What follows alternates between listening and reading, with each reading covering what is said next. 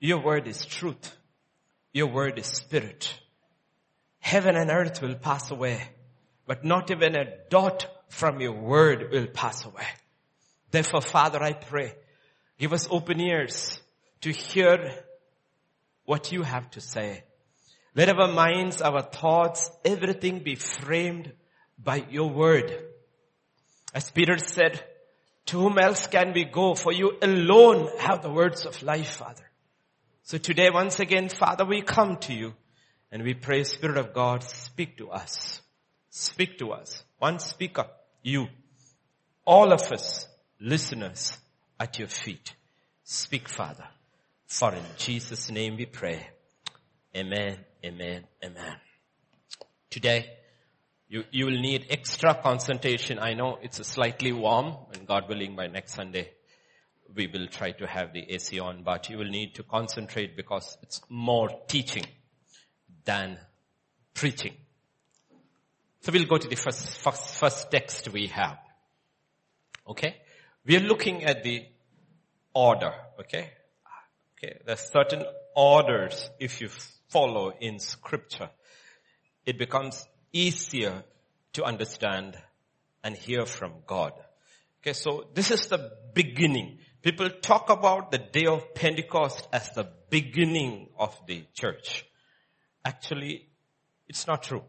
The beginning of the church is here. The first set of people who are being born again. Okay? The beginning, the church doesn't begin with the laity. The church began with the leadership. The Holy Spirit didn't go to the multitude first. The Holy Spirit first went to the set apart leadership first. This is happening on the evening of Resurrection Sunday. Next month, 21st is Resurrection Sunday or popularly known Easter.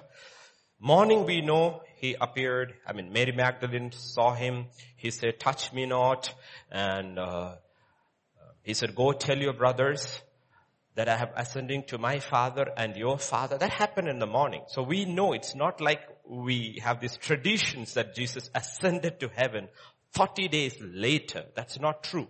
You look at scripture, you will know he ascended to heaven on resurrection Sunday morning because he had three part work to do.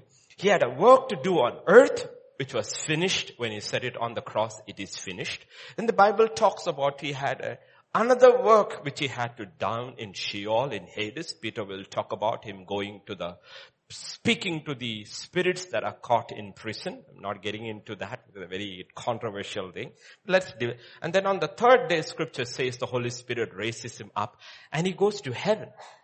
And the book of Hebrews actually will tell you what he did in heaven. Because everything that, that God asked Moses and subsequently to build on earth, it's just a copy. The real thing is in heaven. So in heaven, there is a tabernacle. There is the most holy place.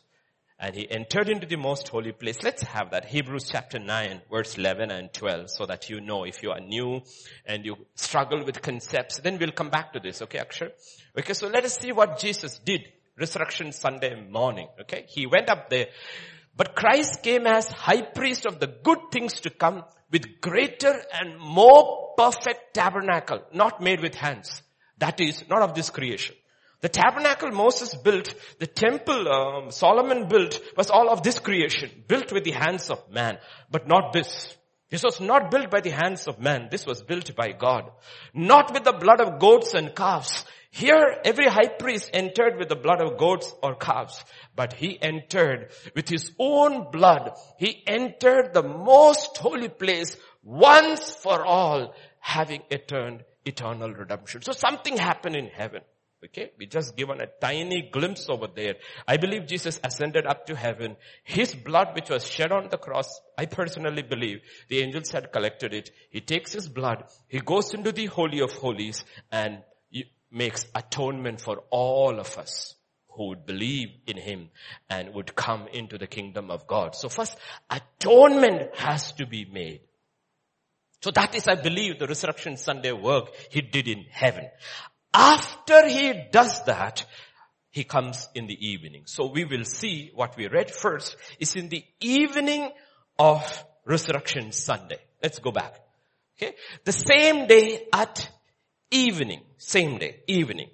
Be very careful. Early morning is when John, um, Mary Magdalene saw him and he said, hold, touch me not, hold, do, do, not delay me. I need to go to my father. Go tell I have gone to my father and your father. Okay? Being the first day of the week when the doors were shut, where the disciples were assembled for the fear of the Jews, Jesus came and stood in the midst and said to them, peace with you. When he had said this, he showed them his hands and his side and the disciples were glad when they saw the Lord. Okay, hold it there, okay? You will come that back to later also. One of the first things Jesus, you need to understand, he did not tell Mary, Mag, uh, Mary Magdalene, peace with you. Did he say? No.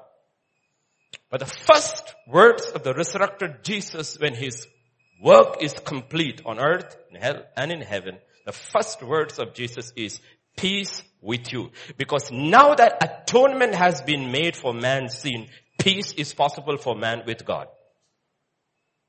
That's why scripture says in Romans five 5:1, we have been justified by faith, therefore we have peace with God. So the first spoken words of the resurrected Jesus to mankind is peace. You can have peace.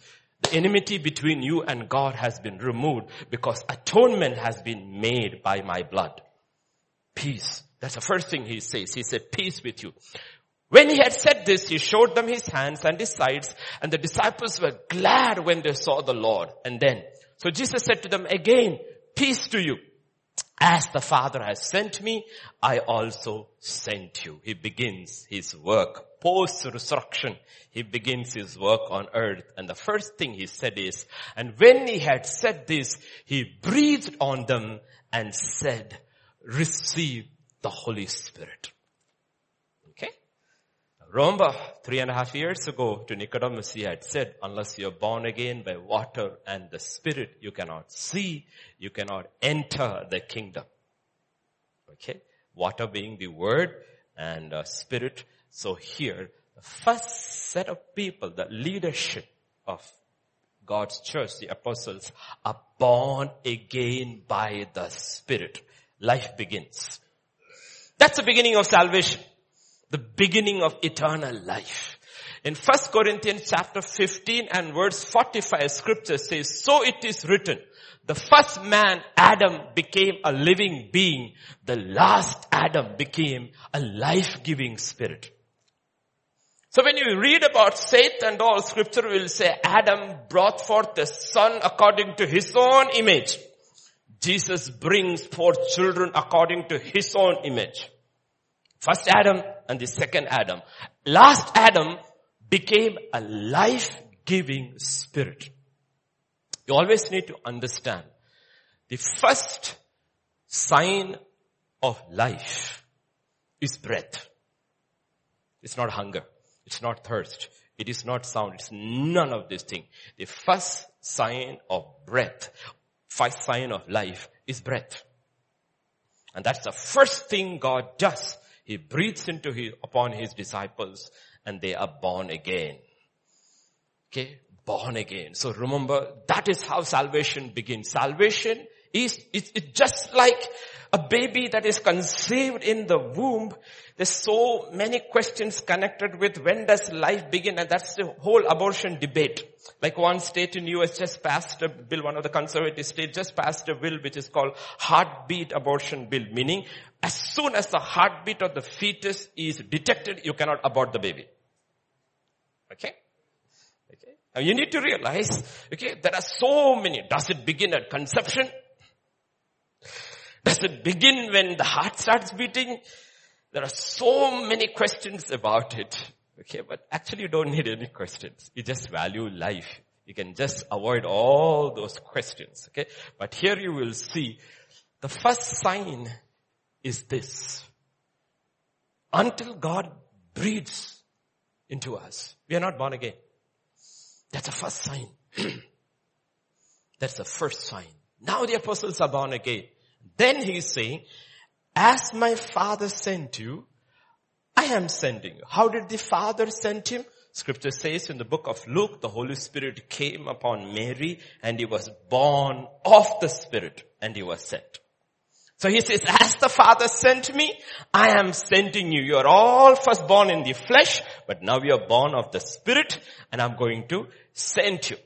And in that subsequent 40 days after they are born again, remember there are different things he does with them. And one of the things he does with them is in Luke 24 verse 45. He opened their understanding that they might comprehend the scriptures. Now the question to be asked is that, why didn't he do that when he was with them for three and a half years and teaching them every day? Because they still wouldn't have understood until they were born again. They wouldn't have understood. That's why he was telling uh, Nicodemus, you see, this is about the kingdom of God. This is not theory. This is about the kingdom of God. And to see and to enter into the kingdom of God, something supernatural has to take place you first. And that is you're born again by the Spirit of God. And after that, He opens their eyes and they start understanding the scriptures which they have heard Him teaching for three years. They start understanding. And I've seen this in my ministry over 25, 26 years. I've seen it. I've seen people sitting in my churches in different places where they came regularly and heard, heard, heard, heard, took notes and all this thing. And I had no clue they were not born again. And then one day they were born again and they came back and said, now we understand. Now we understand. Okay. So that is the key. Until that happens, you don't, you actually don't perceive the kingdom of God is real. It is real. Okay, so that's what happens over here. So, and then he, before he left, he tells them many times, do not leave Jerusalem until you have received the promised gift from the Father. And when the Holy Spirit comes, you shall receive power. So he subsequently divides into two experiences. One he says, receive the Spirit, breathes upon them. And then he says, when the Holy Spirit comes upon you, you will be endowed with power. So you cannot make this into two. These are into, into one. They are, they can happen simultaneously, but they are in the scripture, two different experiences. You will see Jesus was born of the Spirit and you will see the day he was baptized and when he came out of the water, we see the Holy Spirit coming upon him. In the same way you will see Jesus breathing upon them on the first day, the resurrection day, and 50 days later, the Holy Spirit coming upon them. Because you have to understand the order in which God works. And once the Holy Spirit, you're born by the Spirit of God and the Word of God, and the Holy Spirit starts endowing you with His power. That's just the beginning, because the Bible actually says, be continuously filled with the Holy Spirit. What begins is the age of grace, because the Holy Spirit is a Spirit of grace. And the Holy Spirit begins His reign, His 2000 year reign in the church. The Holy Spirit actually begins His work in the church. Therefore, Peter will tell us in 2 Peter chapter 3 and verse 18, but grow in the grace and the knowledge of our Lord and Savior Jesus Christ. Okay. So to everyone who is born again and have gone through this order, through this order, order can change a little here and there. Okay. Order. But this is, if you go through scripture, this seems to be the order always. And you go through this order, God, Peter, the Holy Spirit through Peter, his last word to mankind is grow. Grow in grace. Grow in the knowledge of God. It's together. You have to grow in both together. If you don't grow in grace, knowledge is useless. If you don't grow in knowledge, you need grace. Okay, grow in grace and grow in the knowledge of our Lord and Savior, about a person. No, grow in the knowledge of the person of God. Okay? Now if you look at it, the starting point for a believer to grow is to know God. That's it. Knowledge of God is the starting point. And that should consume us. Lord, I'm born of you and I'm coming back to you one day and I want to know you. Knowledge is the starting point.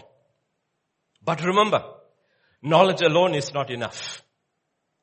Yes, scripture says, my people perish because of lack of knowledge. But knowledge alone is not enough to walk with God. If it were enough, the Pharisees would have walked with God. They couldn't walk with God. They had knowledge about, they did not have knowledge of. Knowledge about is a different thing. Knowledge of is you personally have encountered this person. That's the difference. The other thing you have acquired knowledge about him from scripture, from readings. But knowledge of a person is a personal encounter and you actually know the person. That's why this incredible prayer of Paul. Remember we used to pray in the beginning of our church for years together before we started service from Ephesians chapter 1 and verse 17 that the Lord God of our Lord Jesus Christ the Father of glory may give you the spirit of wisdom, the spirit of revelation in the knowledge of Him. He brings three things over there. He says you need wisdom, you need revelation, but in the knowledge of Him. Wisdom, revelation, and knowledge. Now we are talking about wisdom and revelation and knowledge only in terms of God and His kingdom. Not not the secular aspect. We're not talking about it because in simple terms, knowledge is basically a gathering of facts. And your exams you're writing is a testing of those facts. But wisdom is the ability to apply it. Wisdom is the ability to apply it. That's why sometimes you have mugged the answers, but you never understood the subject and when you see the question paper, it looks like Latin. Okay. So what did Jesus do? They had walked with him. They all had read the Torah or listened to the Torah and also after they are born again, he opens their understanding so they could understand scripture. Otherwise, knowledge without understanding, there can be no wisdom. Okay, so we are not talking about secular subjects here. We are talking about kingdom of God. The issue here is that he may give you the spirit. This is the Holy Spirit. The spirit of wisdom and revelation in the knowledge of him. The Holy Spirit comes in. Everywhere the Holy Spirit comes in. And the issue here is that is why the Bible very, very carefully keeps warning us. Do not grieve the Holy Spirit doesn't say do not grieve the Father so much or the Son so much. Do not grieve the Spirit so much because if you grieve the Holy Spirit, everything goes kaput. Because He is the teacher. He is the revelator. He's the one who gives you knowledge of God. He's the one who gives you revelation. He's the one who opens the portals of wisdom. He is the one. You grieve Him, He backs off. We are stuck with human wisdom. And it doesn't work in God's kingdom. So that's where the Holy Spirit comes in. Remember the prayer is give me the spirit of wisdom and revelation in the knowledge of Him. Now let's go to Isaiah chapter 11 and verse 1 to 3, okay? Like I'll try to take you in order. Now this is talking about Jesus Christ and upon Him the Holy Spirit came. There shall come forth a rod from the stem of Jesse and a branch shall grow out of his roots. The Spirit of the Lord shall rest upon him Okay. One of the first promises about Jesus Christ is the Spirit of God will rest upon him. And when the Spirit of God rests upon him, what will he receive? He will receive the Spirit of wisdom, the Spirit of understanding, the Spirit of counsel, the Spirit of might or power, the Spirit of knowledge, and the Spirit of the fear of the Lord. Actually, if you take this out and you count, it is only six. It's only six. Six are mentioned there. If you look at it, what is it? The spirit of wisdom, the spirit of understanding, the spirit of counsel, the spirit of might, that's the power by which he did his miracles, and the spirit of knowledge, and the spirit of the fear of the Lord. I will give you three verses. It's there in the Old Testament also, but three from the book of Revelation. First is Revelation 3 and 1. To the angel of the Sardis write, these things say he who has the seven spirits of God Sevenfold spirit it is, but not that God's spirit is split into seven. No, the sevenfold, the perfect Holy Spirit, sevenfold spirit is upon Jesus. Okay? If you come to Revelation 4 and verse 5, and from the throne proceeded lightnings and thunderings and voices, and seven lamps of fire were burning before the throne, which are the seven spirits of God. And if you look at Revelation 5 and verse 6, I looked and behold in the midst of the throne and the four living creatures in the midst of the elders stood a lamb as though it had been slain, having seven horns, seven eyes, which are the seven spirits of God sent out into the whole world. So the Holy Spirit and seven comes over there. But we saw in that it is six. So I personally, this is my take, okay? I'm not making into a doctrine. If you look into that six, for me, the seventh there is the spirit of revelation, which is not mentioned there. And it is not mentioned there because revelation is a revelation of God through Jesus Christ. So you don't see that in the Holy, in the Old Testament. There are so many mysteries about Jesus that they had no clue. That's why the very honest, godly Jewish rabbis struggle with Jesus. And they will read Isaiah 53 and all in ways that will shock you. They are not able to see Jesus there. What is like so clear to a newborn child of God, they are not able to see. Okay? So I believe the seventh one is the spirit of revelation after Christ is revealed. Just look at the first time when it is the word revealed is mentioned. Revelation, revealed, and the Bible ends with the book of Revelation. Luke 2. And it had been revealed to him by the Holy Spirit that he would not see death before he had seen the Lord's. So it was the revelation of Christ. The Holy Spirit told Simon, you will not die until you have seen my Christ. Okay? That is, uh, which is when Peter, who do you say I am? Different answer. And Peter says, you are. And Jesus answered and said to him, blessed are you Simon Barjona, for flesh and blood has not revealed this to you, but my father who is in heaven. And all this are connected with revelation. Okay? It is not written wisdom or knowledge. It is written as revelation. Because with wisdom, you cannot understand that. You cannot. All the rabbis with their wisdom could not understand Christ. But when God's Holy Spirit reveals, Peter is able to understand. Nathaniel is able to understand. One of the reasons, so I will tell you this simple thing, but a very, very important truth in God's kingdom. The previous day Nathaniel had said, oh, what good can come out of Nazareth, right? He said that. The next day Jesus sees him. And one thing Jesus had said about Nathaniel is, behold a true Israelite in whose heart there is no, there is no no guile. No guile. Actually, if you look in the order, he's the first one to recognize Christ. He tells, Nathaniel, I saw you under the fig tree. His immediate is, my Lord, my God. Why? Why is it so important? Because I'm telling you, it is not about understanding and knowledge and language and all that. If your heart is without guile, you are able to perceive God faster. It's as simple as that. You don't need all these language skills. If you're sitting here with no guile in your heart, you will hear God speak to you. You don't need any of these great things because you will immediately recognize this is God. And Nathaniel without any encounter is able to understand this is Christ.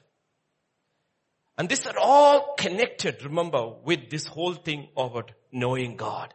But it all begins with this. The first is knowledge of God.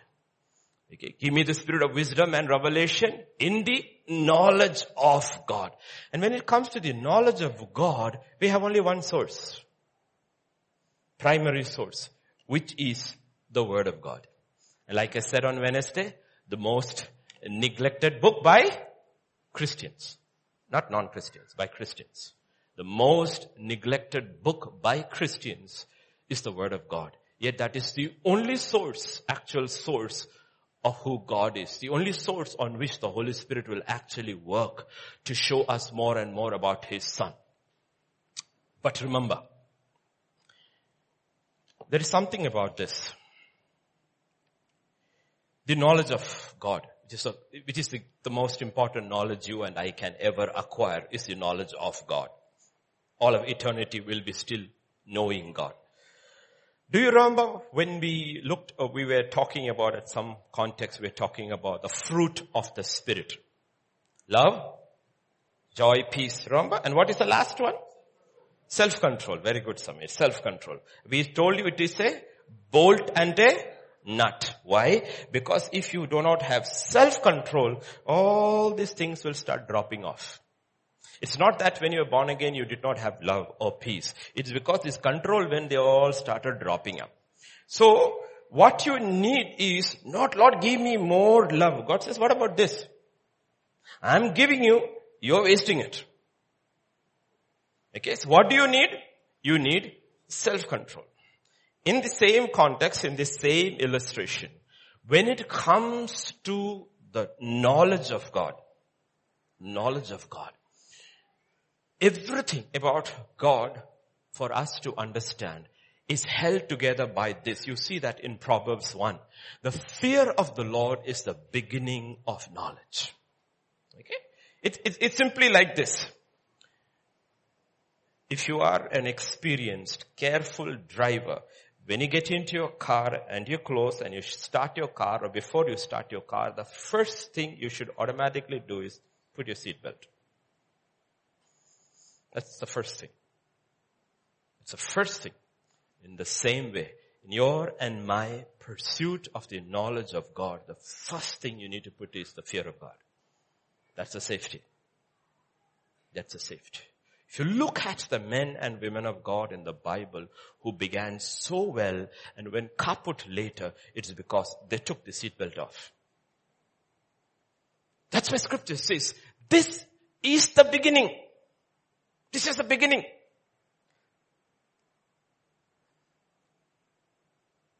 When that departs, you have knowledge, but wisdom departs.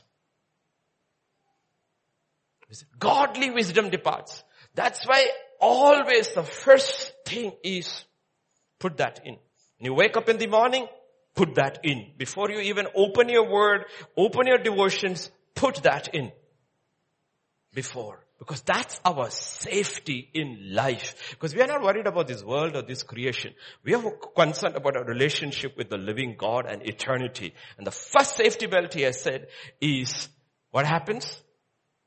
your but fools despise wisdom and instruction.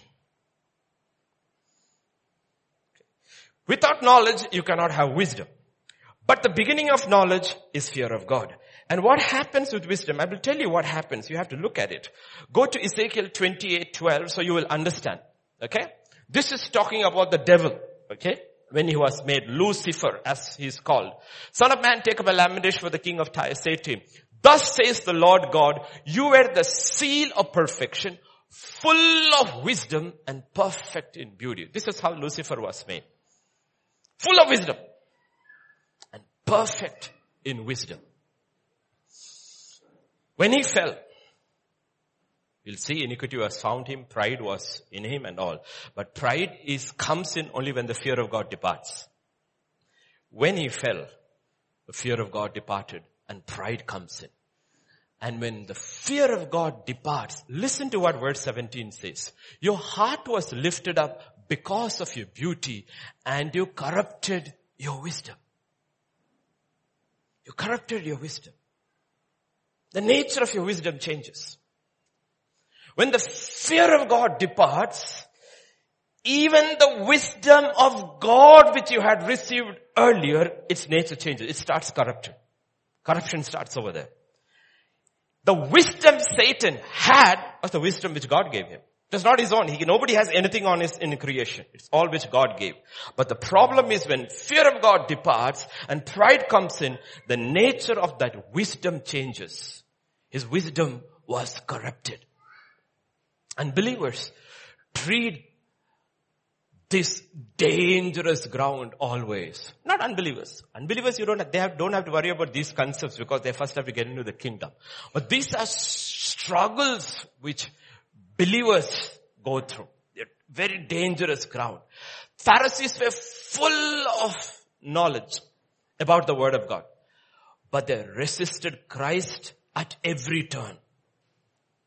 And Christ resisted them at every turn. Only to the Pharisees who are full of the knowledge, not of God, but about God, Jesus kept on saying, woe to you Pharisees. Woe to you Pharisees. Woe to you Pharisees because the knowledge, wisdom was corrupted. So when you look at how the enemy works in the world, in the church, the life of a believer, what it does, the first line of resistance the devil creates is the word of God. This is the source of knowledge. Now, I'm not asking for a raising of hands and all that. You don't have to. Just answer the question to yourself. Now, even students, exams will be over. You will have two months of chutti. Honest, be honest. How many of you really enjoy sitting with the word and studying? So in the first line of resistance, most believers fall. Most believers fall. There they fall. The devil knows that because he knows the source of the knowledge of God is the word of God. And it's the preaching of the word. Therefore at the first line is the maximum resistance. That's where the maximum resistance is. Maximum resistance. Everywhere. It doesn't matter what you are in the church hierarchy. Church hierarchy. Struggle with the word of God concepts of the word of God. They struggle. I remember a long time ago in a particular place in India, I was teaching a one day seminar. I was teaching. Those days I didn't even know half of what I know today. But I was teaching an entire diocese, the bishop and 52 priests in their cassocks. When I started, every time I always tell them, if you call me to teach, I'll begin with John 3.16. They ask me why. I say, because I'm not sure you are saved. And I hope you are not offended. But what I understood as I was teaching is that the priest and the bishop did not know their Bible. And after some time when they saw that I was watching them, they were embarrassed and shut their Bible because they couldn't find the books. So it's not just laity. It's not just, we should not use those terms, but they're real, actual terms. Okay? It's not just people. Everybody struggles at this first line. First line. And you have to know that and fight it with the grace of God. Know that and ask Lord, I realize. Realize. The first step of victory in a battle is knowing your enemy.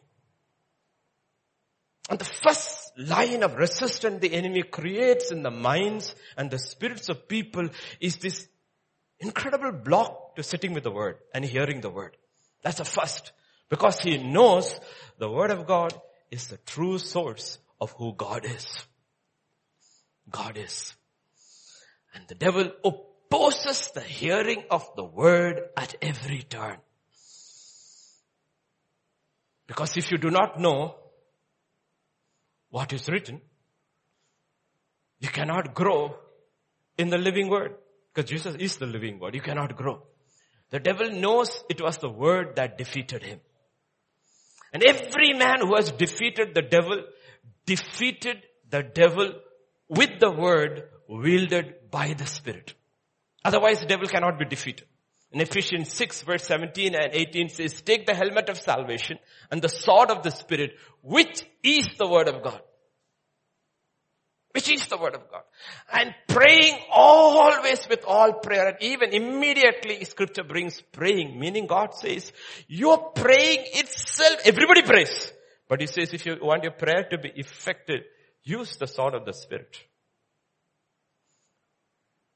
If you don't use the word of God, that's why the past two weeks we were looking at the promises of God. When you pray, demanding or concerning a need, or in your praying, a battle prayer, how do you wield the word?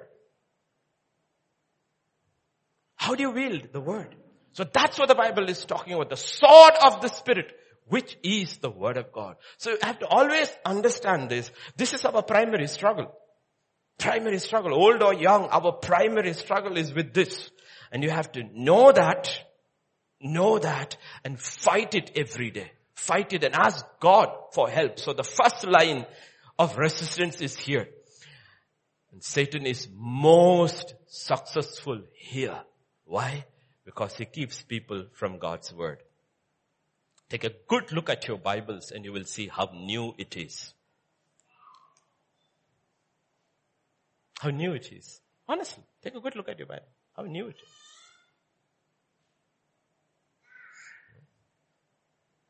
Let me ask you this question. When you come to church, when you go to work and all that, everybody is dressed very nicely, formally, best clothes and all. Do you go to sleep like this? Does anybody go to sleep like this? When you go to sleep or when you go home, when you go to sleep or when you are at home, you don't take that stiff starch clothes. You want that old, very comfy, even if it has a few holes, you don't care. That's the comfortable ones, right? You're very comfortable in it, right?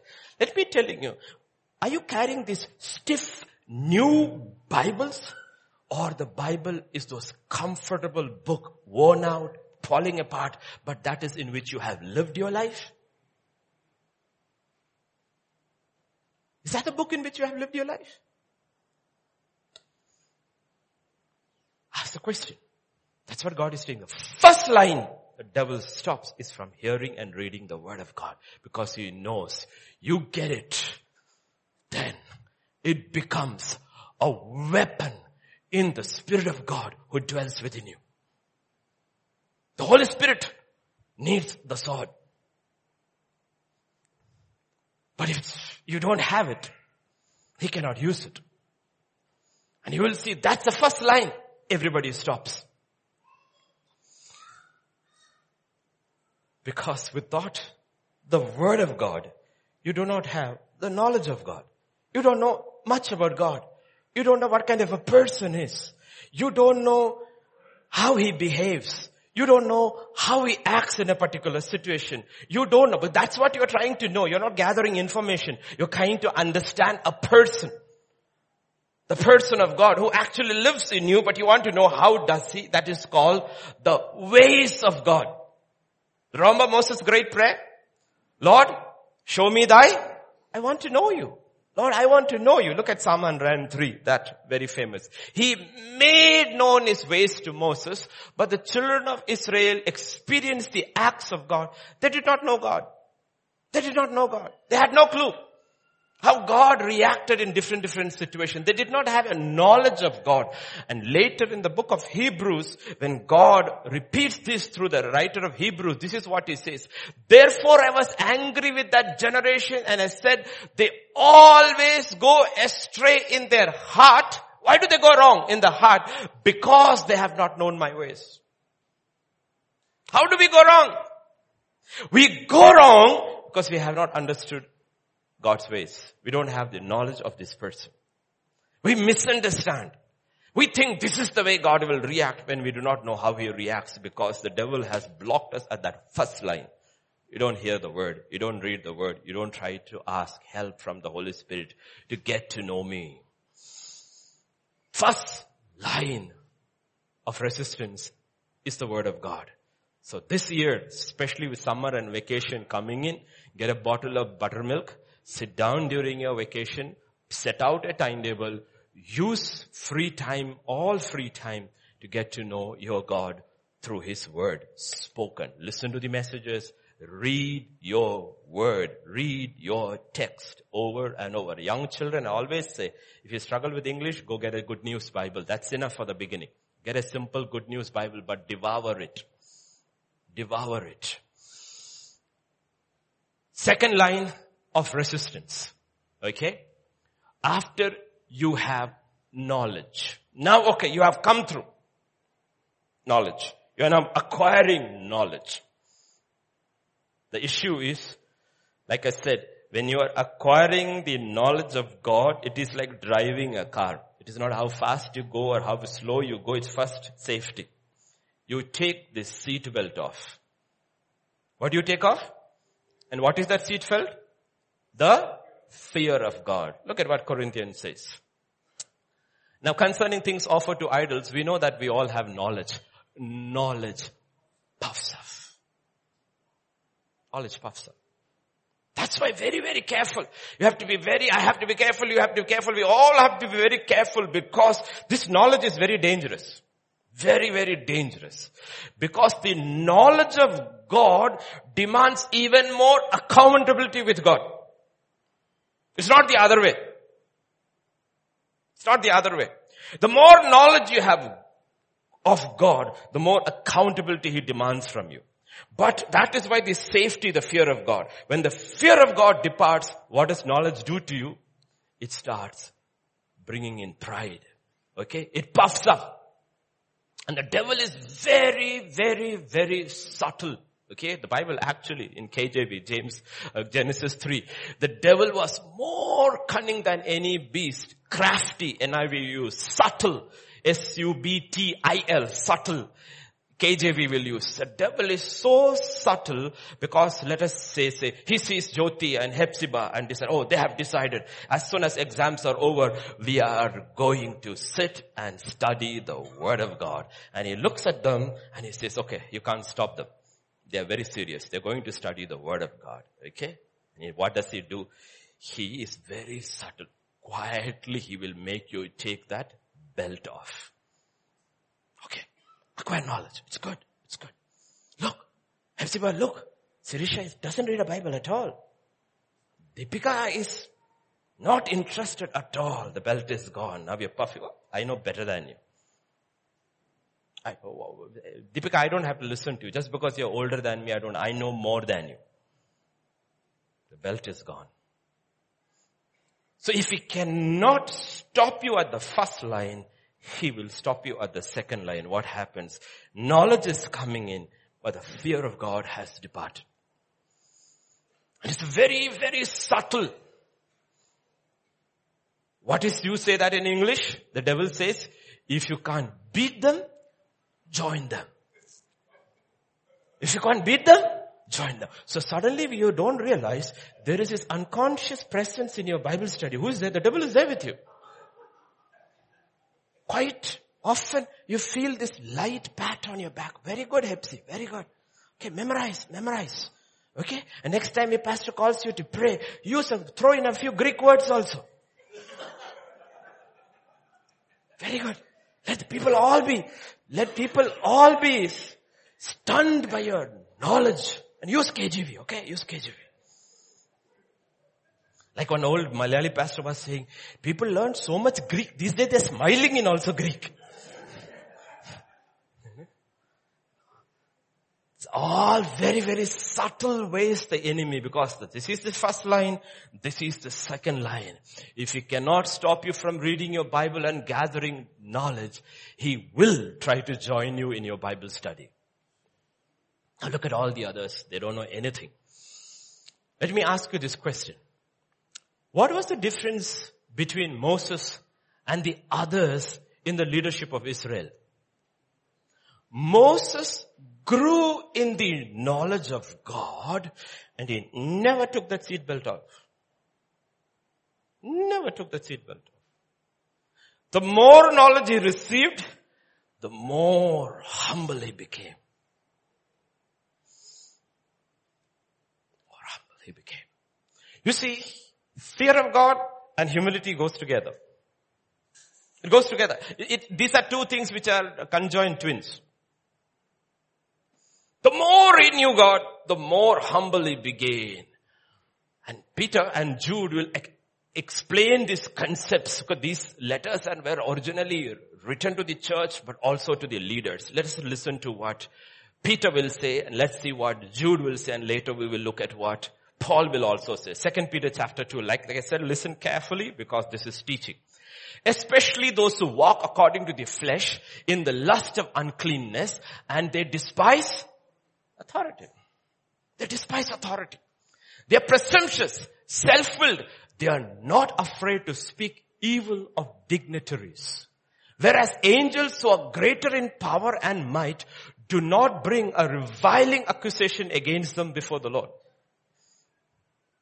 You will see Jude talking about. Let me put Jude also so you will understand the concept he is coming with. Let's see what Jude says. Likewise also these dreamers defile the flesh, reject authority, speak evil of dignitaries. Yet Michael the archangel in contending with the devil when he disputed about the body of Moses dared not to bring against him a reviling accusation but said the Lord rebuke you.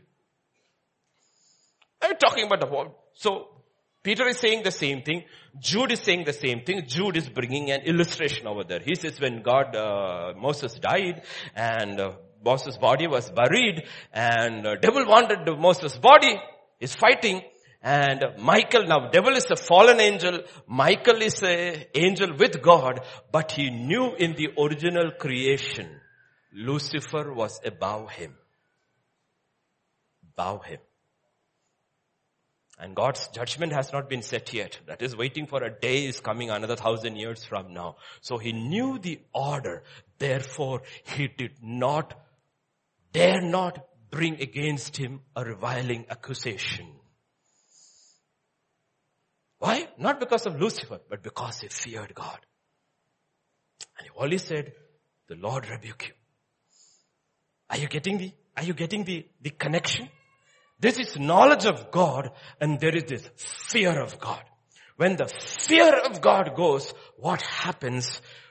The word of God actually starts working against us because we start despising authority. We start despising authority. Look what happened in the leadership of Israel. The leadership of Israel, all the leadership had a certain level of knowledge of God. But only Moses grew in it continuously. Reason he feared God and he was humble. Look at the first trouble in Israel. Numbers 12. Then Miriam and Aaron spoke against Moses. Okay? Now Miriam is the eldest sister, much elder, probably 12, 13, 14 years older, because she is the one who took him as a baby. And Aaron is his elder brother, three years older. We know Moses was 80 and Aaron was 83. So you have two of them. They spoke against Moses. And what is they saying? Issue is something else. Issue is because he's married an Ethiopian, a Cushite woman. Issue is over marriage. Okay? But look at what they are saying. Has the Lord indeed spoken only through Moses? Has he not spoken through us also? You know what they're saying? What they were actually doing was they were despising authority. Since we all have the same knowledge of God. We all have the same knowledge of God. And they were despising. Scripture says the Lord heard it. Hasn't God spoken through us also? Okay. Now, Michael the archangel didn't say that.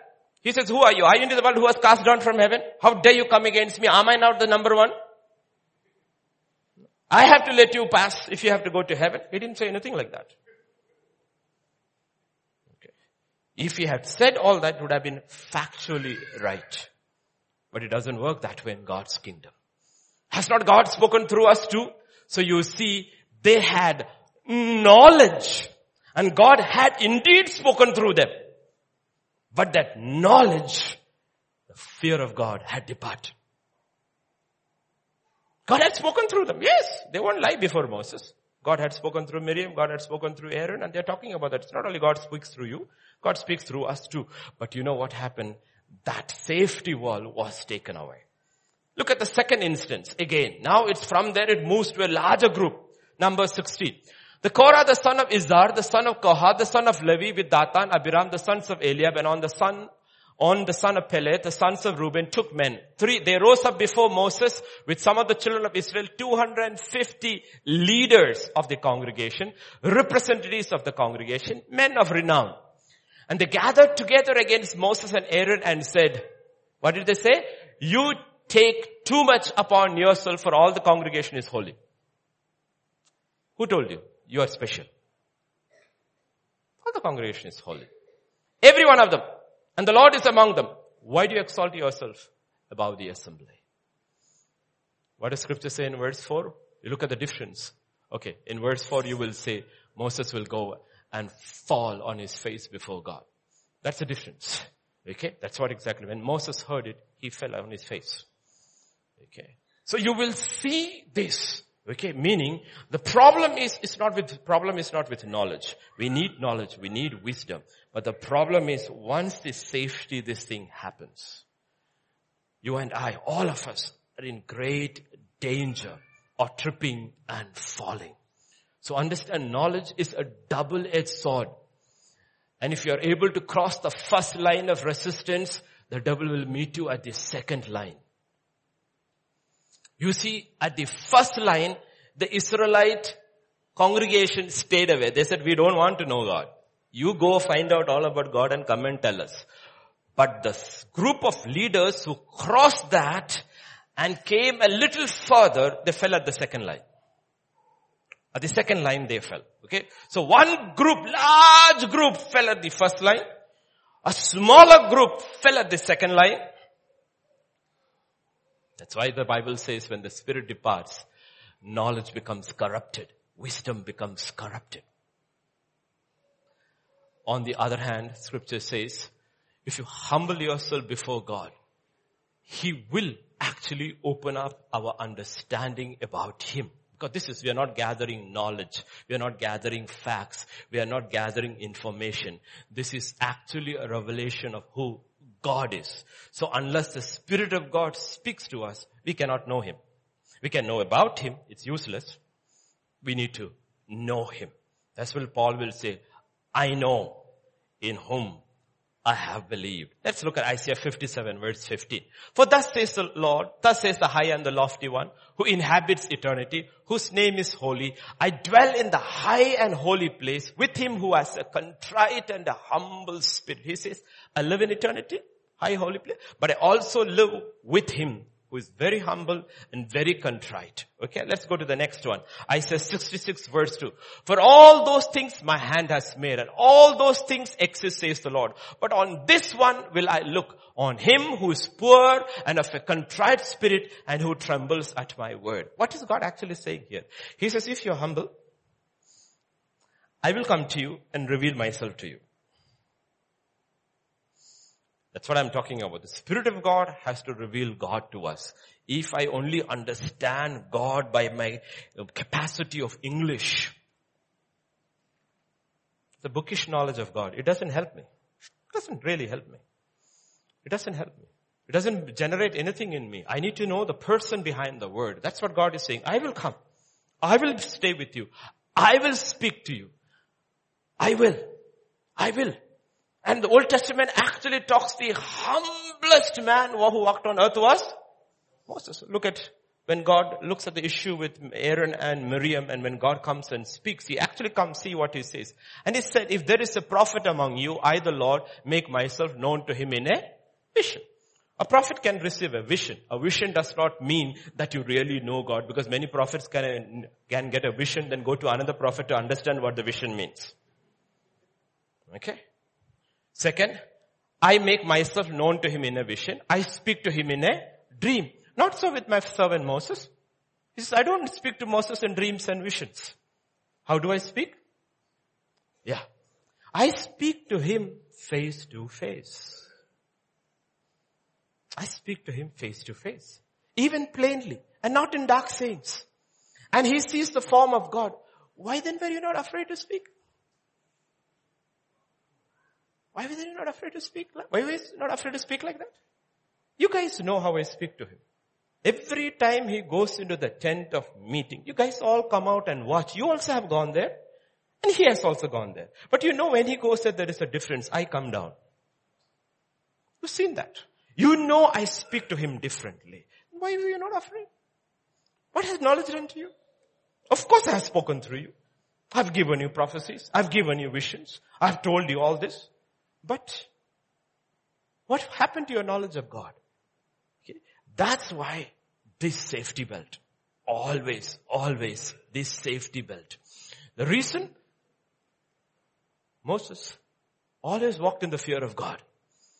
This is the first step towards God to grow. Okay? That's what the Bible says. Grow in the knowledge of God. But before you grow in the knowledge of God, Okay. I was taught to drive. It, it, I'm, I'm, I'm, I'm not good in certain things. Technical things, I'm terrible. You wouldn't believe when I learned to drive. Until today I have a license, but I won't drive. I learned to drive 25 years ago. Okay. And I was taught driving by a retired military driver. Never learned from them, okay? Okay. He used to smack me. Okay. But that's how they are because they are military. Okay. So they know as if no seat belt rule and nothing those days, but military fellows are taught that. Okay. If the old ambassador doesn't have a seat belt, he'll tie a rope there. Because that's how they are trained. Okay. That's how they are trained. So these things understand. Oh, I lost the connection. Let me come back. Like I said, yeah, the safety. It's not growing in knowledge that is first, once you understand. The first thing you need to ask from God is, Lord, I need this fear of God. I need this fear of God. Lord, teach me when I get into my car first to put my safety belt. No? I tell people, no, you have your safety belt, like Indian terms. You have your insurance. You have your RC book. You have your pollution control. You can drive without fear. Everything is in order, right? You don't have to worry to anybody. You know, only drive safely. Okay. First thing is that safety. Listen, let's learn from Jesus himself. Okay? Now we go back to Isaiah chapter 11. Remember the sixfold spirit, the spirit of all the six. And then the seventh one was, the, the sixth one was, was the spirit of the fear of God. His delight is in the fear of the Lord. What is his delight? His delight is in the fear of the Lord. KJV's translation is different. I will make him of quick understanding in the fear of the Lord. It's incredible, right? He says, if you have the fear of the Lord, your understanding will be quickened. What this fellow takes 10 years to understand about me, I'll give it to you in six months. And I believe that was one of the reasons Paul the apostle shot far ahead of all the apostles. Because he understood the principles how the kingdom of God works. It's not like so much study and hard work which is required. It's not that. You have to understand the principles on which the kingdom of God is based if you want to grow in the knowledge of God. And scripture says, he delighted in the fear of the Lord. So the first thing we ask is, like we always say, the first step is the most important step. The first thing you ask is, Lord, Lord, I want to know you. No, Lord, give me the spirit of the fear of the Lord. And I'll be very careful, very careful with how I deal with things of God. Very, very careful, Lord. I want to be very, very careful because it's a very dangerous road. Lord, fear of the Lord, knowledge of God, wisdom, revelation. That's the order it should go. Lord, give me revelation. God says, start from there. If you don't get your step one right, and advance in two and three, it will become a trap. You did not concentrate on that first one and constantly, it's like reflex action. Constantly put that on before you drive. You know, like you put it on and you had an accident, but the seatbelt holds you back. Accidents can happen. Of course accidents can happen in every believer's life. No, accident. David made a big boo-boo, a big accident. He thought he wanted to really please God. Everything was good in his heart, but he made a big boo-boo. He took all these 30,000 men, put the ark in the covenant in the cart and all that, but one man died. The ark slipped. Uzzah put. Uzzah died. And scripture says David was angry. And next verse, David was afraid. Read carefully. Scripture first says David was angry. Then what does it say? David was afraid. Accident ho gaya. Rabba rabba. But accident to ho jayega. Sabke जीवन में accident ho jayega. But he always had his safety belt on. He was afraid. And therefore, God is able to give him understanding in the next three months. I love you. I understand what you wanted to do, but you didn't check with me. That's not my ways. Check and find out what is my way. And if you do it my way, I will glory in what you are doing. And three months later, the ark is in the city. Because so remember, it's not that accidents will not happen. But if your first step, step one is not there, or you did not focus on so much on step one, you had a little of it, then you went to two, knowledge is increasing, wisdom is increasing, success is all happening all around, and you forgot to keep on putting your safety belt. It is a trap. That's what happened David's son. Solomon began well. I believe he had a fear of God in the beginning. But then, no, he didn't focus on that. It's a problem with young people or people who have not gone through uh, rough phases in life and encountered God at every turn. David had gone, encountered God, so he had a different experience with God. Solomon didn't have. Solomon had a cushy, easy life. So he'd never experienced God like his father had. The safety belt was gone. He was progressing in knowledge and wisdom, and after a point, he corrupted his knowledge and his wisdom. Now at the end of his life, he's an old man. Old man. He, what? Hopeless man. No joy in his life. I don't know whether he would laughed in his last days. Miserable man. Not that he didn't have anything. He had everything. Miserable man. And his final last words to mankind is in Ecclesiastes 12. Let us hear the conclusion of the whole matter. Fear God.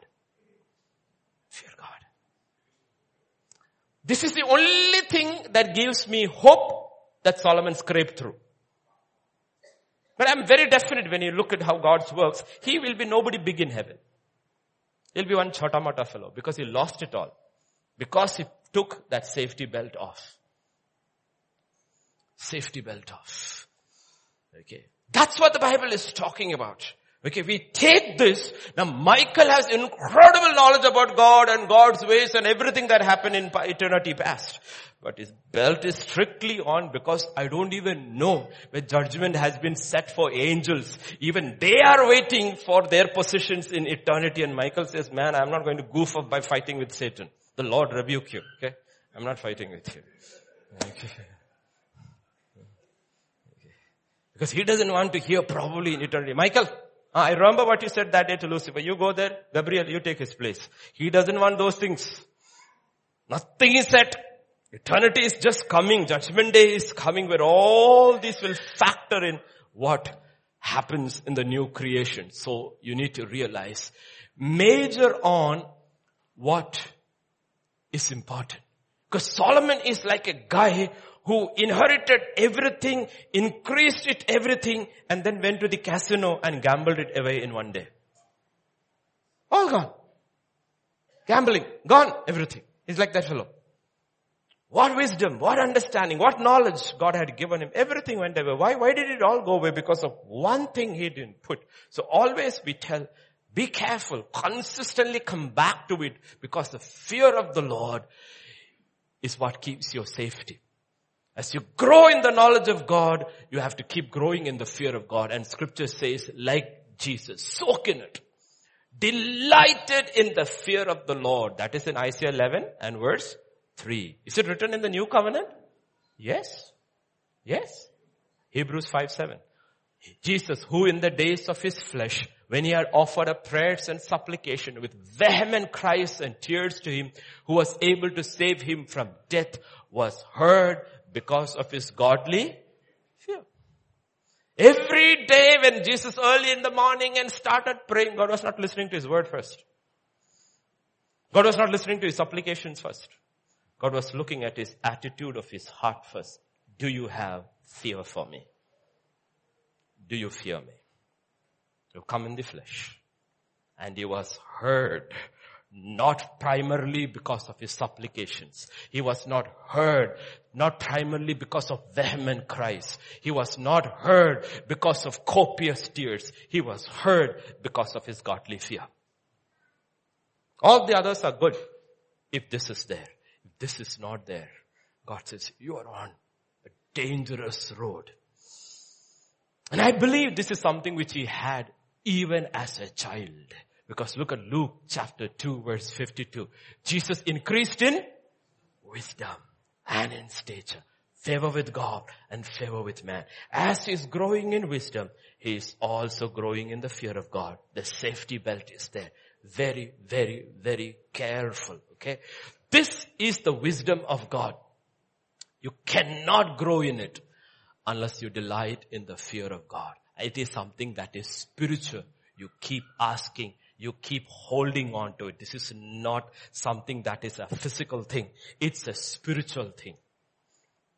Because these are the yardsticks by which judgment will take place. That's what God is talking about. So go back to the basics. Fear of God, not fear of man. Fear of God. Fear of God, fear of man is a snare. Remember 10, Matthew 10, 28. Do not fear those who kill the body but cannot kill the soul, but rather fear him. I, I don't want to make this into like some pastors and all. No, try to make it very sentiment. No, God does not mean fear. He means awe, reverence. No, He means fear. This doesn't look like awe and reverence. It looks like fear. Fear Him who's able to throw you into hell. What awe?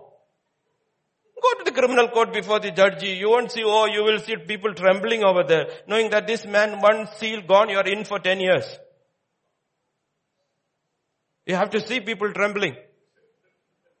No awe there. It will be a one puny little fellow. Once I in Kottarakkara, I think in my hometown, I just went there. This thing I think was something. I went. I just somebody said, "Let's go see a court in session." Court in session. It's a tiny little thin little old lady sitting in the chair. You have to see the trembling in the court because she may be sitting like that, but once the order is passed, then you know where you will end up. There is no awe reverence over there. There is only trembling there. You see, sometimes our interpretation is also to feed the flesh of man. Okay? Jesus is very clear. He never negotiated with these things concerning his father. He says, don't be afraid of those who can kill the body. Okay? Who are those? Don't be worried about the policeman with his lathi, the soldier with his gun, because these are all fear. The father with the cane, all these things. Okay? Don't be so afraid of them. They cannot kill your soul. But you're very afraid of them. But he says, fear him. Who can throw your soul, destroy your soul and body, both. The difference is that when your father or teacher gives you one, it hurts. Okay, some of the children will act nicely, oh, as if they are dying and all, okay? Okay, good act in action and all that. But after some time it goes, right? God says, when I put you in hell, fire never dies. The worm never dies. And your body never goes away. It's eternity. He says, fear him. Fear him. Fear him. These momentary afflictions are a reminder of eternal ones that will come.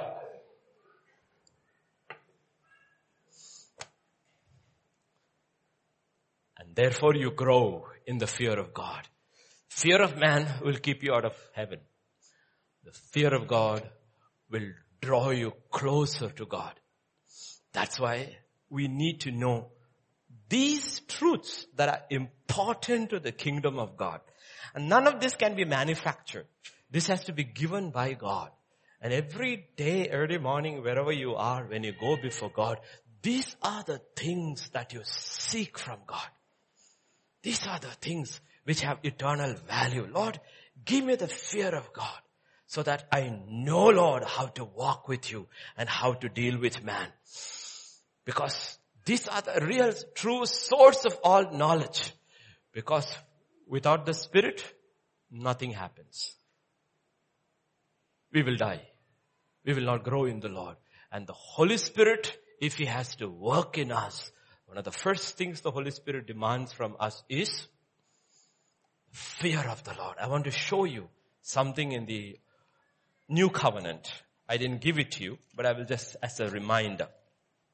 Okay, how the Holy Spirit works. This is found in Acts chapter 5. 10 and 11.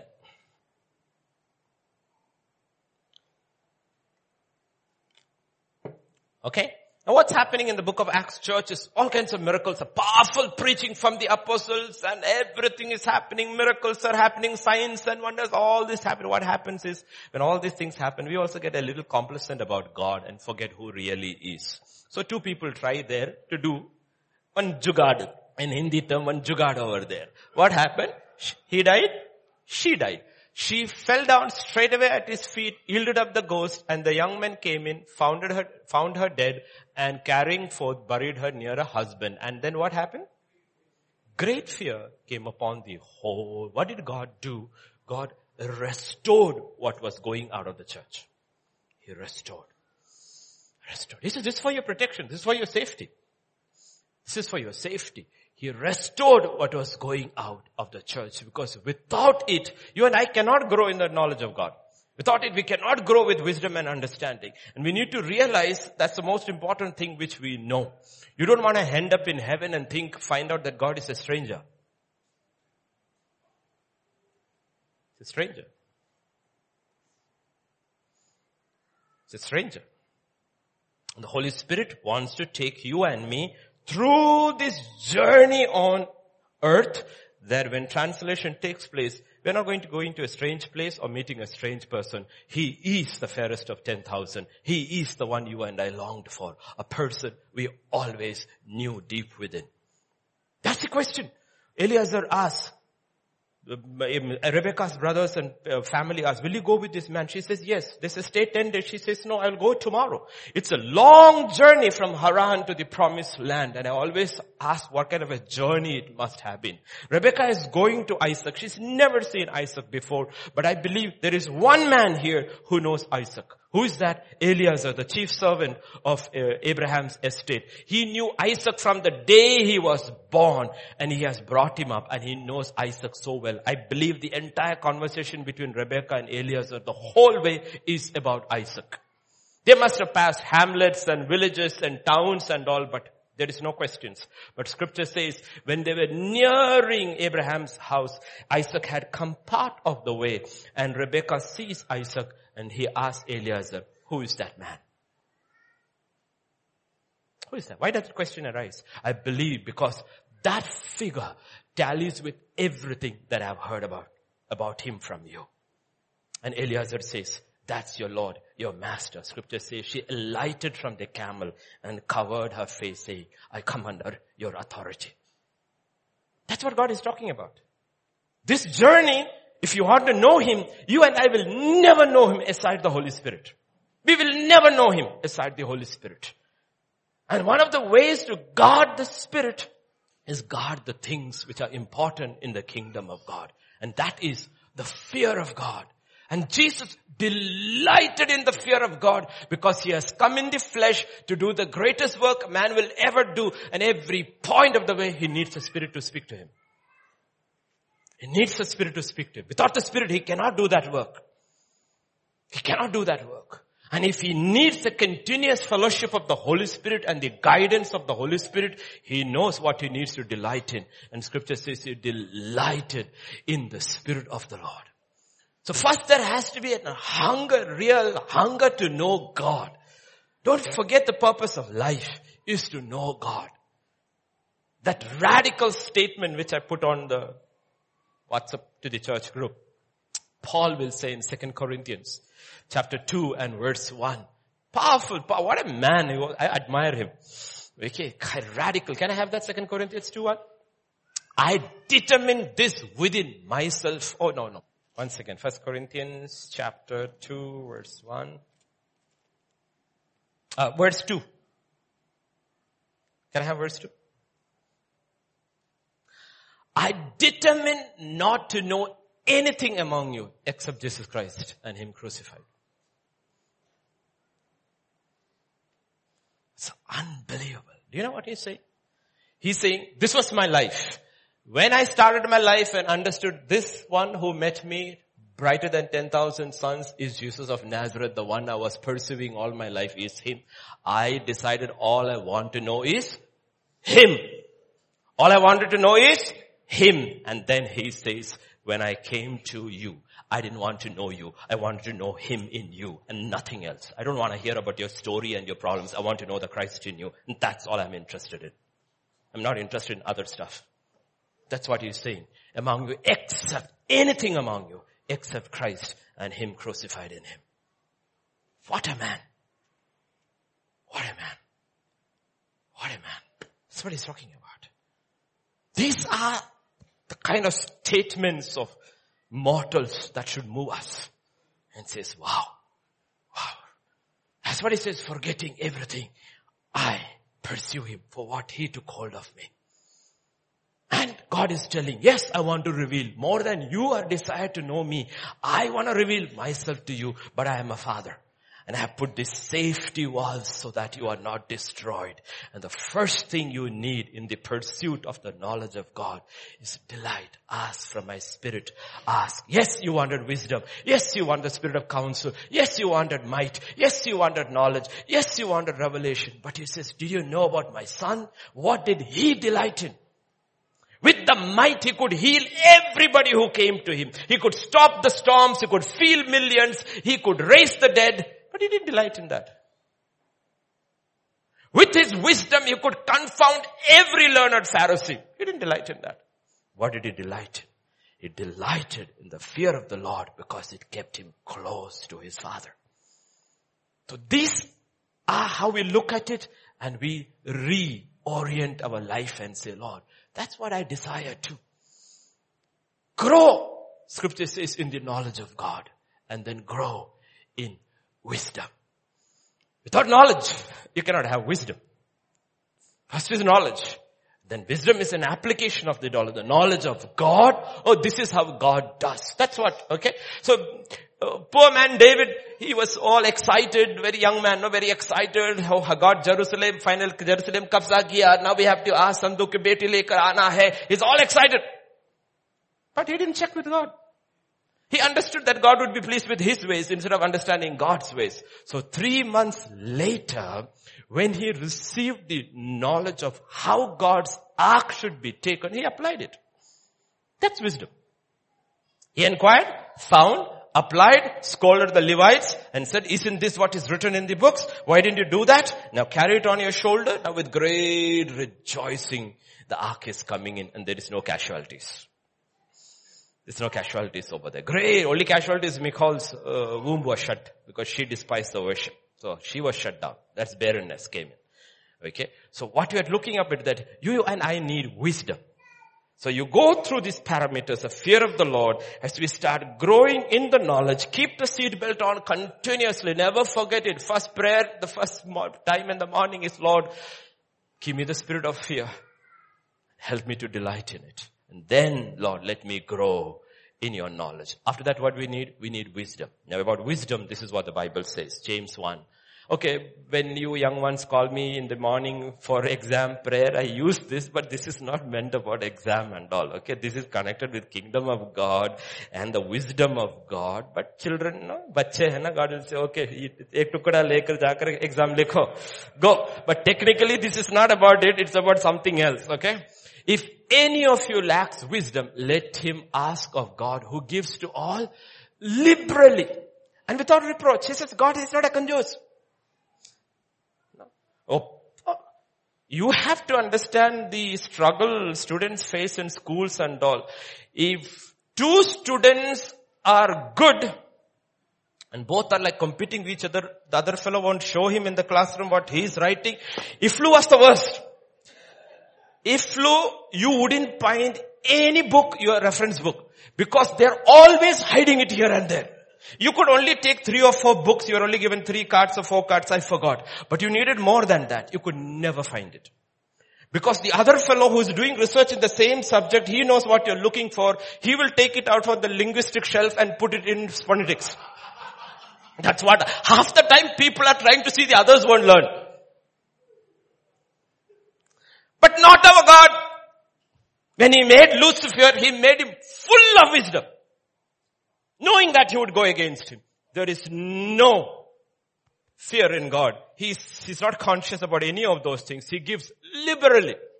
That's what, let him ask of God who gives to all liberally and without reproach and it will be given to him. It will be given to him. But there is a condition, the next verse. Let him ask in faith. You will say, Ayo, again faith has come there. It is impossible to walk with God without faith. You ask anything from God, He will say, connect it. Faith is the connector. Ask in faith without doubting. You cannot have faith and doubt. You cannot have both. If you doubt, you don't receive from God. Let him ask in faith. Faith comes from hearing. Hearing from the you understand the principles of how kingdom of God works. And you are crying out to God with Urim and everything, but scripture says God refused to speak to Saul. Why? You have no faith to ask me, son. You have no faith to ask me. Let him ask in faith. Without faith, it's impossible. Faith comes from hearing. And hearing from the word of God. The wisdom of God. We need the wisdom of God. And God says, you can ask in faith. Don't doubt. You can ask. I'll give you. I do believe He will give you, even in your classrooms and offices and all the situations, He will give you wisdom. He will, we need wisdom. That's why Solomon asked for wisdom. And there was very, very difficult situations and God gave him wisdom. And they were amazed at his wisdom, but that was not Solomon's wisdom, it was God's wisdom. Until he corrupted it. The wisdom of God. Now let's go to 1 Corinthians chapter 2 verse 6. However, there are two types of wisdom. However, we speak wisdom among those who are mature. Yet not the wisdom of this age, nor of the rulers of disease who are coming to nothing. He says there are two wisdoms. Please remember, there are two sources of power. There are two sources of wisdom. First source of power, God. First source of wisdom, God. Second source of power, devil. Second source of wisdom, the wisdom God gave him which he corrupted. He says, we are not talking to you that wisdom. We are not talking to you that wisdom. He says, no, not that one. On the other hand, verse 7, we speak the wisdom of God in mystery. The hidden wisdom which God ordained before the ages for our glory. And now the question is that what is he talking about? How can the wisdom of God be a mystery? For the first 4,000 years of human history, the wisdom of God was a mystery because the wisdom of God is Jesus Christ. And they did not know. Which we speak now, Paul says. All the prophets did not know the wisdom of God was Jesus Christ. It was a mystery. The hidden wisdom which God ordained before the ages for our glory. Need to understand the concepts in the Bible about even when it talks about wisdom. God's wisdom. And how do I and you and I get this wisdom? Verse 2, 210. But God has revealed them to us through His Spirit. Without the Spirit, you will not receive the wisdom of God. So God again says, don't grieve my Spirit. Don't test my Spirit. Don't quench my Spirit. It's the wisdom of God, not the wisdom of man, not the wisdom of this age. He reveals it through His Spirit. And verse, verse 2, 12 and 13. Now we have received not the Spirit of the world, but the Spirit who is from God. There are two spirits working. Two spirits working. He says, you did not receive the spirit of the world, which brings the wisdom of the world. You have received the spirit who is from God, that we might know the things that have been given, freely given to us by God. These things we also speak, not in words which man's wisdom teaches, but which the Holy Spirit teaches, comparing spiritual things with spiritual. So you will realize to understand spiritual things, it is impossible without the Spirit of God. And there is this continuous progress with the Spirit of God. Otherwise, after some time, you will realize you are 72 and still reading good news.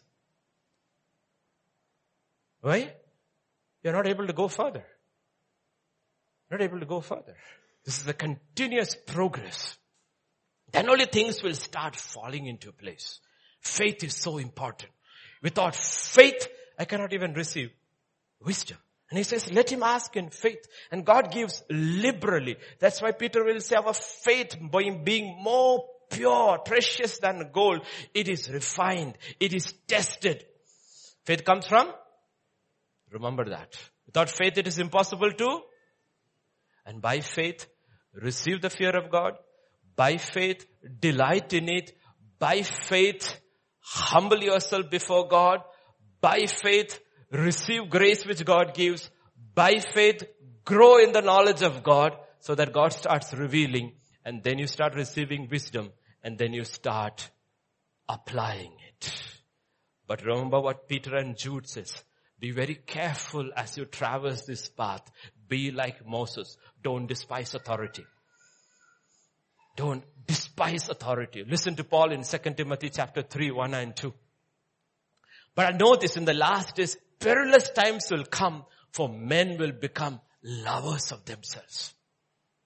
Whole list is given. Perilous. But what is the issue there? In verse 5, he says, they have a form of godliness, but they deny its power. Outwardly religious, inwardly, they don't have that. God says, turn away from them. And look at verse 7. That is the interesting part. Always learning. Always learning. But never able to come to the knowledge of the truth.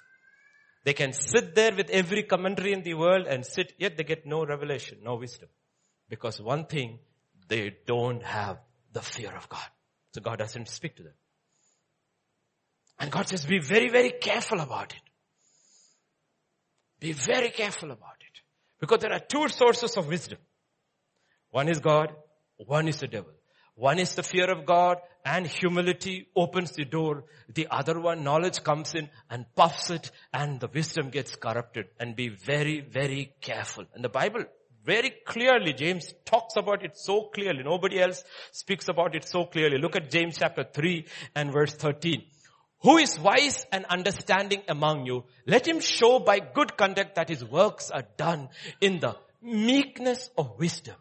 He connects humility, meekness, and wisdom. That's what Jesus said. Come and learn of me. I am meek and lowly. Understand concepts. Wisdom and meekness goes together. Pride and knowledge goes together. But when knowledge is translated into wisdom, meekness comes in. Otherwise pride will take you in another direction. And that's what happened to Satan. He corrupted his wisdom, but Moses was meek than anybody else. So God would speak to him face to face and give him the revelation of the first 1500 years or more of human history.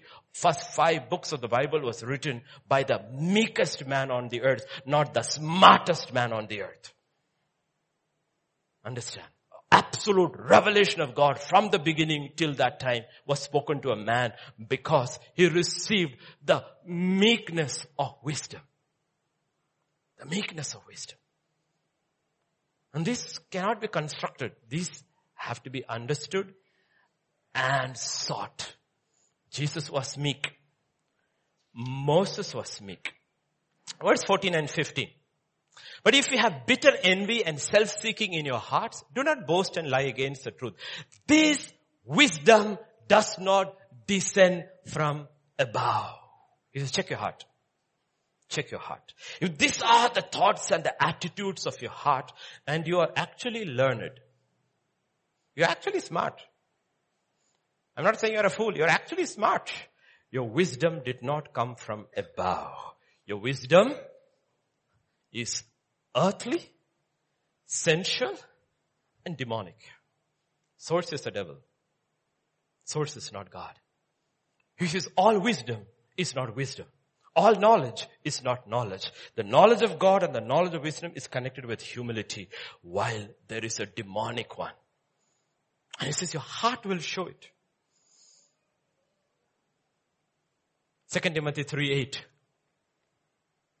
Now as Jannes and Jambres resisted Moses, so do these who resist the truth. Suddenly he brings a historical situation over there. There is Moses and Aaron standing. Now in the new covenant, we know the name of the magicians of Pharaoh. The ones who contended with. Aaron puts his rod, becomes a snake. They also turn their rods into snake. So they had wisdom. They had power. But their power was earthly, it was sensual, it was demonic. While Aaron's and Moses was from above and they were meek men. That's why what happens ultimately, the snake, the rod of Moses swallowed the rods. Ultimately what God is saying, those who are meek and humble, the wisdom of God in you will prevail over the wisdom of this world. It will prevail. You cannot stand before the wisdom of God. But the way the wisdom of God comes, He says there are attitudes of the heart. And that, those are the things we need to be because everybody is after knowledge, exams, promotion, which ultimately it's all good for this life ultimately will mean nothing in eternity. Nothing in eternity. Nothing. So keep your heart in the right place. Let's go back to James chapter 3 verse 17 again. Yeah. But the wisdom that is from above is first pure. It's pure. The first thing about the wisdom from above. It is without malice. It's pure. Why? It is coming from God. So if the wisdom that I receive from God is pure and to receive it, what do I need? Purity. Blessed are the pure in heart, they shall see God. They shall see God. Understand concepts.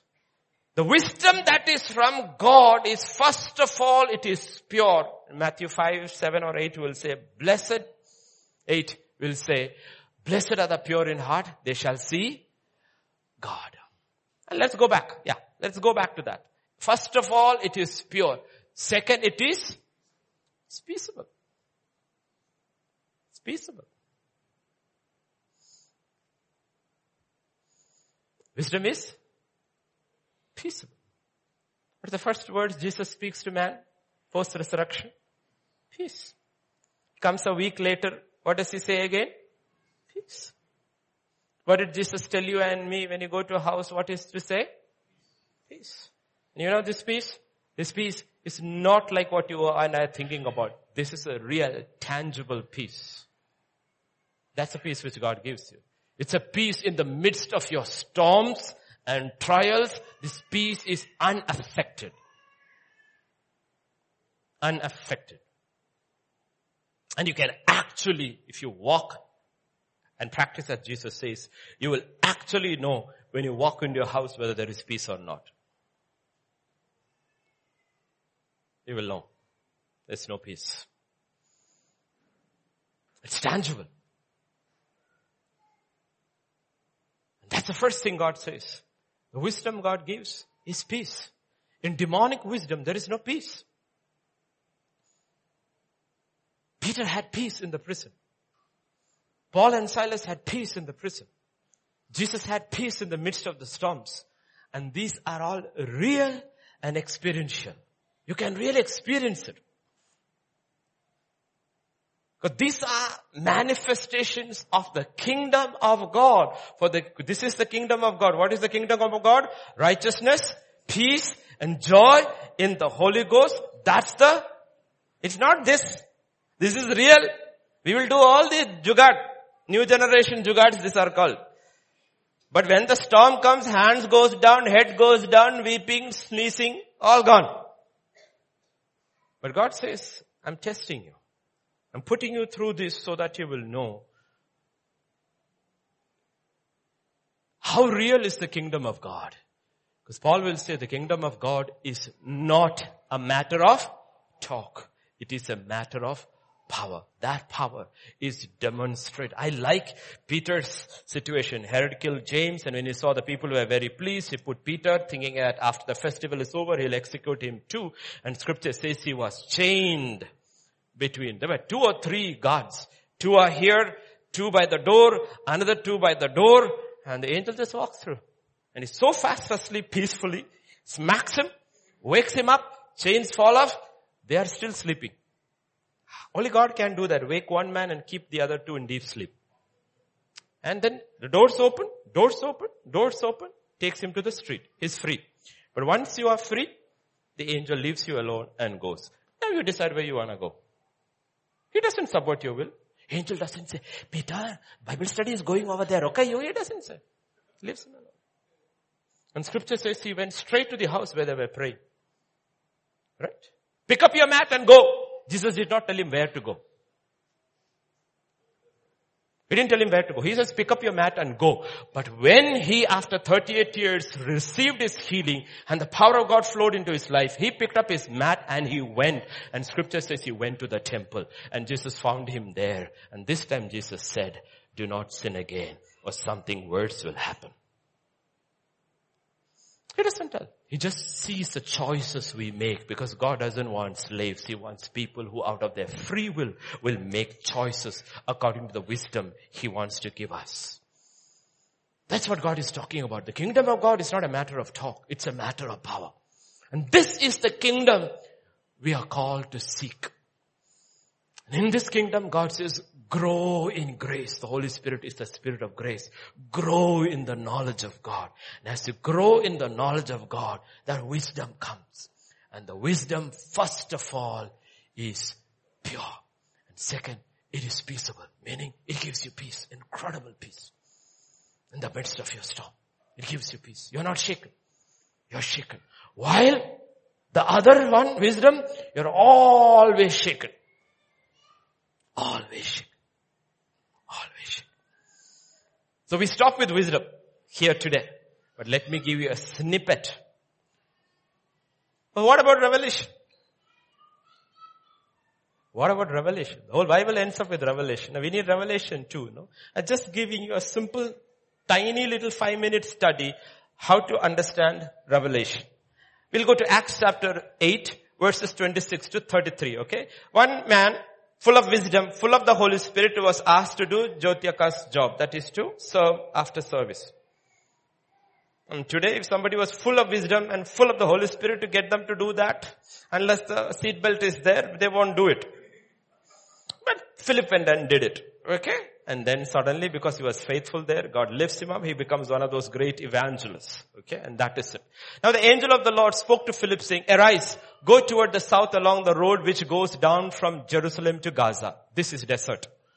So he arose and he went. And behold, a man of Ethiopia, a eunuch of great authority under Candace, the queen of the Ethiopians, who had charge of all her treasury, had come to Jerusalem to worship was returning and sitting in his chariot, he was reading Isaiah the prophet. And the Spirit said to Philip, go near and overtake this chariot. So Philip ran to him and heard him reading the prophet Isaiah and said, do you understand what you are reading? And he said, how can I unless someone guides me? And he asked Philip to come up and sit with him. The place in the scriptures which he read was this. He was led as a sheep to the slaughter and as a lamb before his shearer is silent. So he opened not his mouth. In his humiliation his justice was taken away. And who will declare his generation for his life is taken away from the earth. Interesting, right? Go to verse 29. What do we learn from this?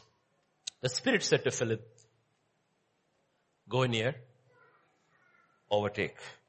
Okay, overtake. Listen very carefully. When you read this, don't get excited about Philip. The lesson here is God says, listen to my spirit very carefully. What he's telling you. He told him something very carefully. Listen carefully.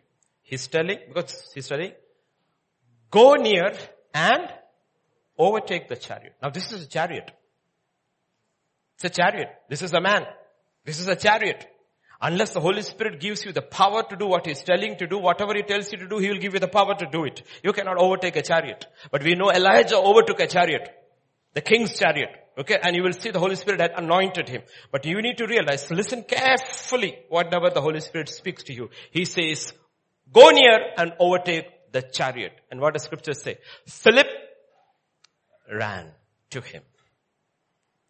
And the Holy Spirit says something, there has to be an equal urgency in our heart.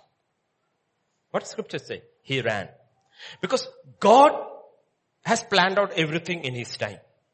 And He's calling us to do His work. Now let me tell you simple mathematical deduction. Instead of running if He had walked, everything has been timed perfectly by the Holy Spirit, okay? If He runs, he will overtake the chariot and the point he overtakes the chariot, he will be listening to this man reading the scripture which he needs to interpret. Otherwise he will miss his text. Miss his text. There are appointed things by God to be done by us in his power at appointed times. Hear carefully and make haste. This is revelation. Make haste. Don't lag behind. If he had lagged, he would have missed his text. Scripture says, he reached. What does scripture say? 31, 32. And he says, how can I ask unless someone is? He asked Philip, the place in the scripture which he read was this. What are the scripture? All about Jesus. What just happened a few years ago in Jerusalem. He said, you don't understand this? Let me tell you who is the sheep and who was slaughtered. Let me give you. He used that text and gave him the gospel. Look at the timing. Everything falls into place. It has such incredible effect because everything is timed by the Holy Spirit. And a man who listens to the Holy Spirit and obeys the Holy Spirit and runs and doesn't walk, make haste, runs. This is the key. And what happens? 34, 35. So the eunuch answered Philip and said, I ask you, of whom does the prophet say this? Of himself or of some other man? Then Philip opened his mouth and beginning at this scripture, he preached Jesus. That scripture. That was God's appointed time. Okay. Because we all walk in this and hear from God. There are appointed things which God has appointed for us to do in His kingdom. We will not miss it. That is what Hebrews writer was talking about. Labor to enter into his work, into his rest, cease from his works so that actually his works can begin.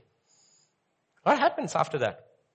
Now as they went down the road, they came to some water and the eunuch said, here's some water. What hinders from me being baptized?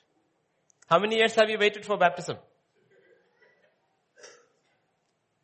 Look at what happens in the life of a man when there is a man who is obedient to the voice of the Holy Spirit. The man is ready for baptism.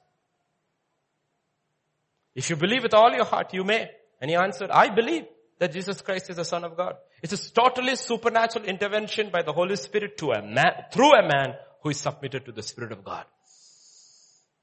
There is he. He commanded the chariot to stand still. Both Philip and the eunuch went down into the water and he baptized him. And the next verse, you don't have to say it will come. And the Spirit took Philip away. And the eunuch happily went to Ethiopia.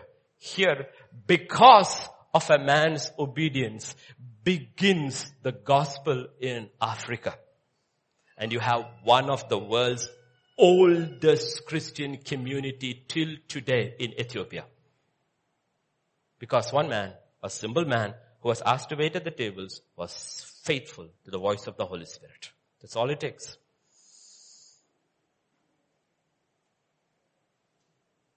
That's all it takes. It's all it takes.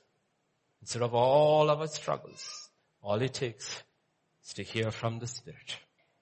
But to hear from the Spirit, God has put these parameters. First is when you get into your car, put your seat belt. Then drive according to the knowledge you have. Don't become an F1 race driver according to the knowledge. Okay? And second, grow in knowledge. As you grow in knowledge, grow in grace. Always keep that safety. If you keep that safety belt on, you can actually traverse through any crisis in life. Any crisis in life. Just put the seatbelt on. But I fear you. I fear you. I fear you. Moses feared God. Went through every crisis. And every man he brought out, he saw them dying, dying, dying, dying, falling dead each day. Every man. But God walked with him till his last day. God says, I who inhabit in eternity, I also inhabit with him who has a broken and a contrite spirit. Actually proved in the Old Testament in Moses' life until his last day. God walked with him. That's salvation. What is salvation? That man can walk with God again. What was lost in the garden was restored by Jesus. That's salvation. And if everything, anything else in your and my life is bigger than that, we miss the purpose of Christ coming. And this is the season we come back. We come back. Old ancient fathers and all put this 40 day Lent season and all is to restore people. Come back. Come back to God. Come back and restart your walk with God. know God, grow in knowledge, grow in wisdom and revelation. What was our prayer? This is my prayer. Lord, give me the spirit of wisdom and revelation. Revelation. And I'm telling you, without revelation, you will not survive this age. You will not survive. You will not survive. You and I need not just knowledge and wisdom. We need revelation. Amen? Shall we stand up? Father, we just thank you, Lord. Thank you, thank you, Father. All I can, Father, in your strength is teach us the concepts of your kingdom. This is how your kingdom is. This is how your kingdom works. And the kingdom of God is not a matter of talk. It's a matter of power. And I pray, Father, that we would have learned something to walk always in the fear of God. And then we will have wisdom and understanding how to go through life. Young ones sitting over here, older ones sitting over here, all ages sitting over here, but we all need to hear from you. There is so much to be done in everybody's life and so much for everyone to do in thy kingdom. Help us to hear as Philip heard. And when we hear from you, make haste. To make haste. That we don't miss your appointed moment in history.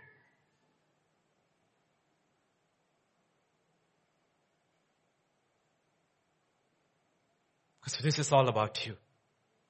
This is not about us. This is about your kingdom. This is about your honor. This is about your glory. Even our faith, your word says, being more precious than gold is being refined like gold is in fire so that at the day of Jesus revelation, it should bring him praise and glory.